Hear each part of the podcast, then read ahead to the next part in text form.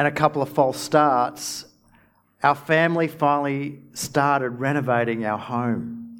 Uh, we lived in this little uh, brick veneer house in uh, the leafy suburb of Montmorency, and uh, we had finally decided we're, we're going to do it. We're going to make the change. And uh, we, we got a builder, and uh, we worked out that we could stay living in our home while we renovated. Now, that's got to be one of the most crazy things any family can do. And I don't know if, you, if you've been part of a renovation, you might have, might have done this yourself. You might even remember being living in a home when your parents renovated. It's crazy. And uh, most people are smart enough to move out. Uh, some people might go live with their in laws. That creates another set of problems. We decided, no, we're going to, we, we negotiated, we're going to stage this, we're going to work out, you know, which bit to rip out when. And so we decided we're going to stay in our own home. And we also worked out with our builder that we would do as much as we could ourselves within our skill set. and if you know how I use a hammer, you would have been worried from the beginning. And also within our time constraints. But we were started.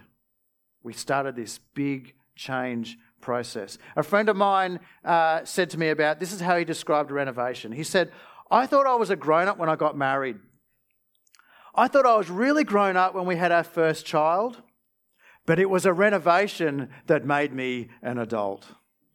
Renovations, it's sort of a picture of this big change process.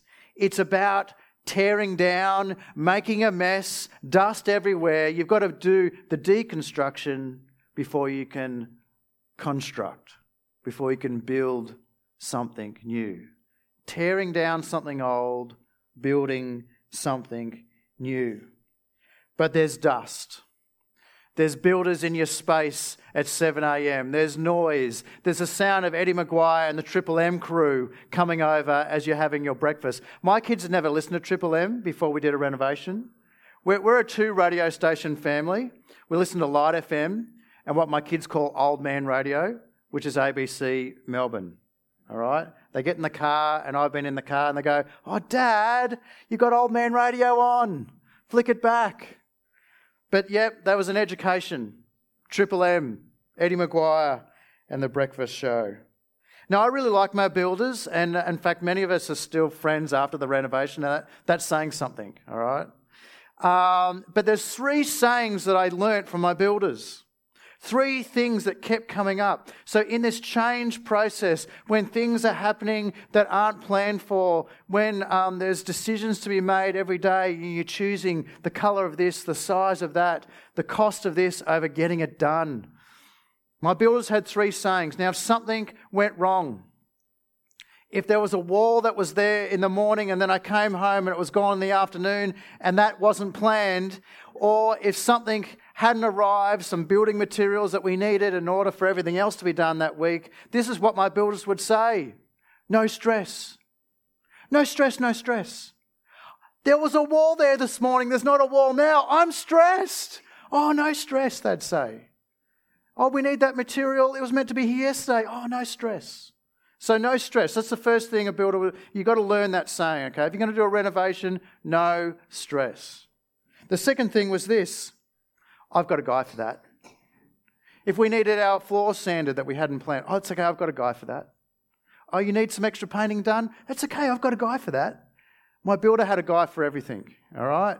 Uh, oh, you need some asbestos removed? I've got a guy for that. I don't want to know about it. They had a guy for everything, all right? So that's the second saying. You've got to remember, I've got a guy for that, no stress. The third saying is this After all is said and done, if it's still not square, if it's still not perfect, don't worry. That just adds character. All right? So if it's wrong, if it's late, don't get stressed. If, we, if you need something done, it's okay, I've got a guy for that. The third thing is, though, if we still can't get it 100% right, if it's not quite the colour that my wife wanted, it's okay, it adds character.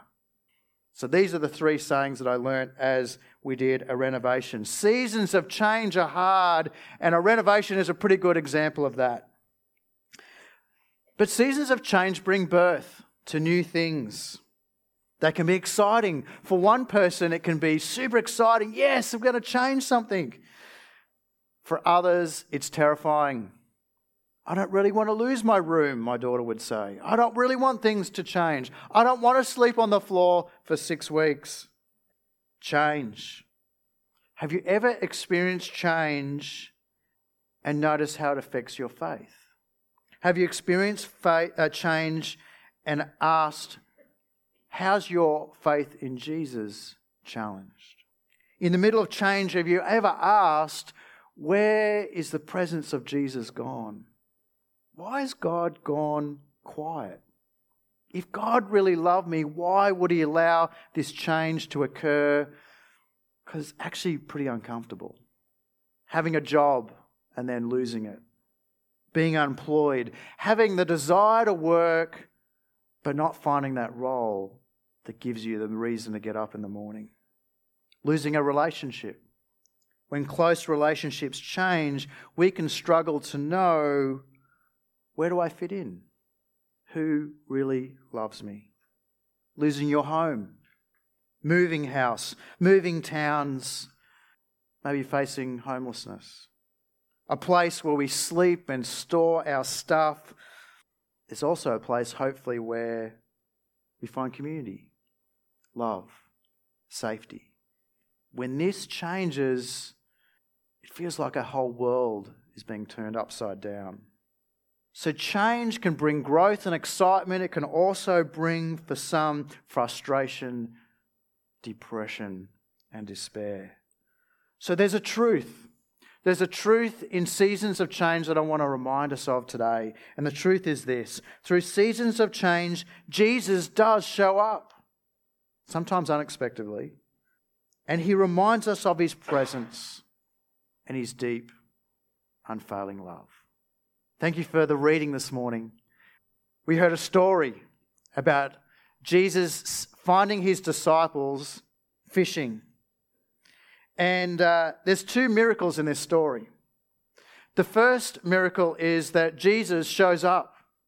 Jesus was crucified uh, a week or days earlier. And this is the third time Jesus has appeared to his disciples. This is a story about the resurrected Christ. It's a miracle. The second miracle is this Jesus, a carpenter, is giving Peter, a fisherman, tips on how to do fishing. And if I've learned anything on a building site, is that a chippy doesn't tell a plumber how to do carpentry, and a plumber certainly never ever tells a chippy how to do his job. You just don't do that. And here Jesus is giving Peter fishing tips. But the whole reason this story comes about is because Peter decides, he says, I'm going fishing. Now, Peter had been one of Jesus' closest disciples. He'd been there from the beginning. He was the guy that Jesus said, Come, follow me, stop fishing for fish, and come and fish for men and women for the kingdom of God. Peter, only days before, he'd been the one that had grabbed the servant's sword and tried to protect Jesus as he was being arrested. Peter was the one that dared to follow Jesus into the temple courts where he was tried and tortured and then sentenced to be crucified. Peter was the one that snuck in close enough. But he was also the one that denied even knowing Jesus. Not once, not twice, but three times. So here is Peter. Peter's the one who says, as they're in the room where Jesus had appeared to them, not as a ghost, but as a man eating and drinking with them. Jesus said, Wait. Wait in the room. But Peter gets impatient. Peter gets bored with waiting. And in this season of change, this change of they're on this three year journey with Jesus, and this huge change when your leader is arrested and crucified and then appears again after the death. Peter's the one that runs to the tomb, and he's been on this emotional roller coaster with all his friends. Three days later, there's an empty tomb. Then Jesus appears to them, and now they're told to wait. And Peter is done with waiting. Peter does what many of us do in a season of change and a season of uncertainty. We go back to what we know. Peter goes back to fishing. I'm going fishing, and the other disciples say, We're coming too. And so they go out. Peter's obviously one of those guys who says out loud what everyone else is thinking in the room I'm going fishing. So they go out on the lake. All night they fish and they catch nothing. Peter's plan hasn't really worked. Peter, I think, is just added to the frustration of it all. But in verse 4, John records Early in the morning, Jesus stood on the shore, but the disciples did not realize it was Jesus. He called out to them, Friends, haven't you any fish? No, they answered. He said, Throw your net on the other on the right side of the boat, and you will find some. On the right side of the boat, compared to the left side of the boat. I don't know that much about fishing, but isn't the water all the same under the boat? I mean, those fish that are on the right side, surely they're going to be on the left, but they don't. They do it, and they're unable to haul in the net because of the large number of fish. The very next verse is the disciple whom Jesus loved, which we know as John, said to Peter, It's the Lord. Jesus shows up in an unexpected way, in a way they didn't even identify or recognize at first. Jesus shows up for Peter and his friends, and he then continues to remind Peter of his unfailing love, his unfailing love for Peter. Jesus restores Peter in the verses from verse 15. He says, When they had finished eating, Jesus said to Simon Peter, Simon, son of John, do you love me more than these? Yes, Lord, he said. You know that I love you. Then Jesus said, Feed my lambs. Again, Jesus said, Simon, son of John, do you love me? He answered, Yes, Lord, you know that I love you. Jesus said, Take care of my sheep. The third time he said to him, Simon, son of John, do you love me? Peter was hurt because Jesus had asked him a third time, Do you love me? He said, Lord, you know all things. You know that I love you. And Jesus said, Feed my sheep. And in times of change, in times of uncertainty, so much of our question can be around God, do you love me? But here, Jesus is asking Peter, Do you love me? And in fact, this affirmation of uh, this questioning that Jesus has is a way of restoring Peter back into relationship with Jesus. Peter had denied Jesus three times. Peter had been carrying that guilt, that emotional failure with him. God's agenda is so often about restoring that relationship. Through seasons of change, Jesus shows up and reminds us of his presence and his love. Jesus says, I love you, Peter. Do you love me? Will you follow me? Will you be obedient to me? Seasons of change can be like a big renovation of the heart. It can be messy. It can be dusty. It can feel very uncomfortable. But actually, seasons of change is where God is so much more interested in the work He's doing in you than the work He's doing through you. And that was certainly true for Peter. Jesus couldn't do His work through Peter, which we'll find out as you keep reading in the book of Acts. Peter becomes a leader of the church.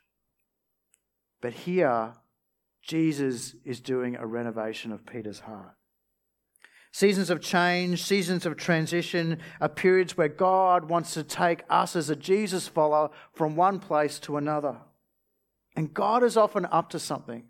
God is often trying to put his finger on something. He's trying to show us something that perhaps we haven't seen before. And here's a couple of purposes that God might be trying to do in our lives. This next slide gives us sort of five things that Jesus might be trying to do through seasons of change. Firstly, change is where maybe we've been afraid to do something earlier. To change something now that perhaps earlier we've been afraid to do. Secondly, change might come into our life to provide clarity to our life direction. There's so many directions our life can go. Sometimes we're asking, God, what do I do next? Seasons of change can bring clarity to that. Thirdly, maybe to consolidate learning that you've received earlier. This is definitely true for Peter. Peter had been learning from Jesus over the last three years, and it all came down to this Do you love me, Peter? Jesus was consolidating, trying to remind Peter, This is what I want you to know above anything else. Fourthly, maybe it's about deepening your values. We go through seasons of change when everything else seems to be changing, but do you know what? Your values are the thing that you remain constant. What do you really value? And a fifth suggestion is perhaps we go through change to better shape our unique contribution. As we go through seasons of change and transition, perhaps God is refining for you what is your big, precious gift to the world. Have you had a heart renovation? Have you been through a season of change where you feel like everything is uncertain? A true renovation of the heart because uh, occurs when there is a deconstructing. There's a pulling apart. We're forced to ask, what is the source of my worth? And for Peter, the source of his worth was his love in Jesus where there's a stripping back of the distractions. That's what happens in a season of change. And we're asked, are we going to make Jesus a priority? The rebuilding of a heart makes Jesus' mission and the Heavenly Father's will becomes the center. And I say all this as if it's easy, but it's not. Seasons of change are hard, and seasons of change in the heart are even harder. And this has been my experience probably for about 12 months now. Been in this season of transition. My family and I are going through this as well. It can be painful, it can be uncomfortable, messy, confusing, and so often you just want to tap out. But don't give up. Jesus is wanting to show up and Often, when it's least expected, he wants to affirm his deep and unfailing love for us. Years later, after this story, the Apostle Paul writes these words to a letter to the Romans. We actually touched on it in one of the songs before. Romans chapter 8, verse 38 39. Paul writes, I am absolutely sure that not even death nor life can separate us from God's love not even angels or demons, not the present or the future or any powers can separate us. Not even in the highest places or the lowest or anything else in all creation can separate us. Nothing at all can ever separate us from God's love. That's because of what Christ Jesus our Lord has done for us. Peter needed to know in his heart that his days of fishing for fish were well and truly over. Peter, with a restored and renovated heart, would see God work through him in a way that he had never imagined. And he would achieve for the kingdom of God far more than a net full of fish. So, what's your season? Are you in a season of change with your family, with your work, with your home? As a church, over the next few weeks, David tells me you're going to keep exploring questions of faith. And I hope you keep asking what is the work God is wanting to do in you as much as the work He's wanting to do through you. In times of change and transition, the message this morning is stop stressing. My builder would say, no stress, no stress. Even when things are unplanned and messy, stop stressing. And in seasons of change and transition, I've got a guy for that. And his name is Jesus Christ. And he's wanting to show up in the unexpected places and affirm his love for you. And you know what? In all of these things, we learn about our imperfections. We learn about the things that we still need to grow in. And all of these things add character. And character is what allows us to make our unique contribution to the world. May God bless each of you in your season. May you stop stressing. May you press into the God who is above all change. May you make your unique contribution as individuals and as a community of renovated hearts in the city of Darebin and beyond. God bless. So, on the next slide, there's a few things that um, Rod has posed for us to reflect on. Are you being reminded of Jesus' presence and his love today?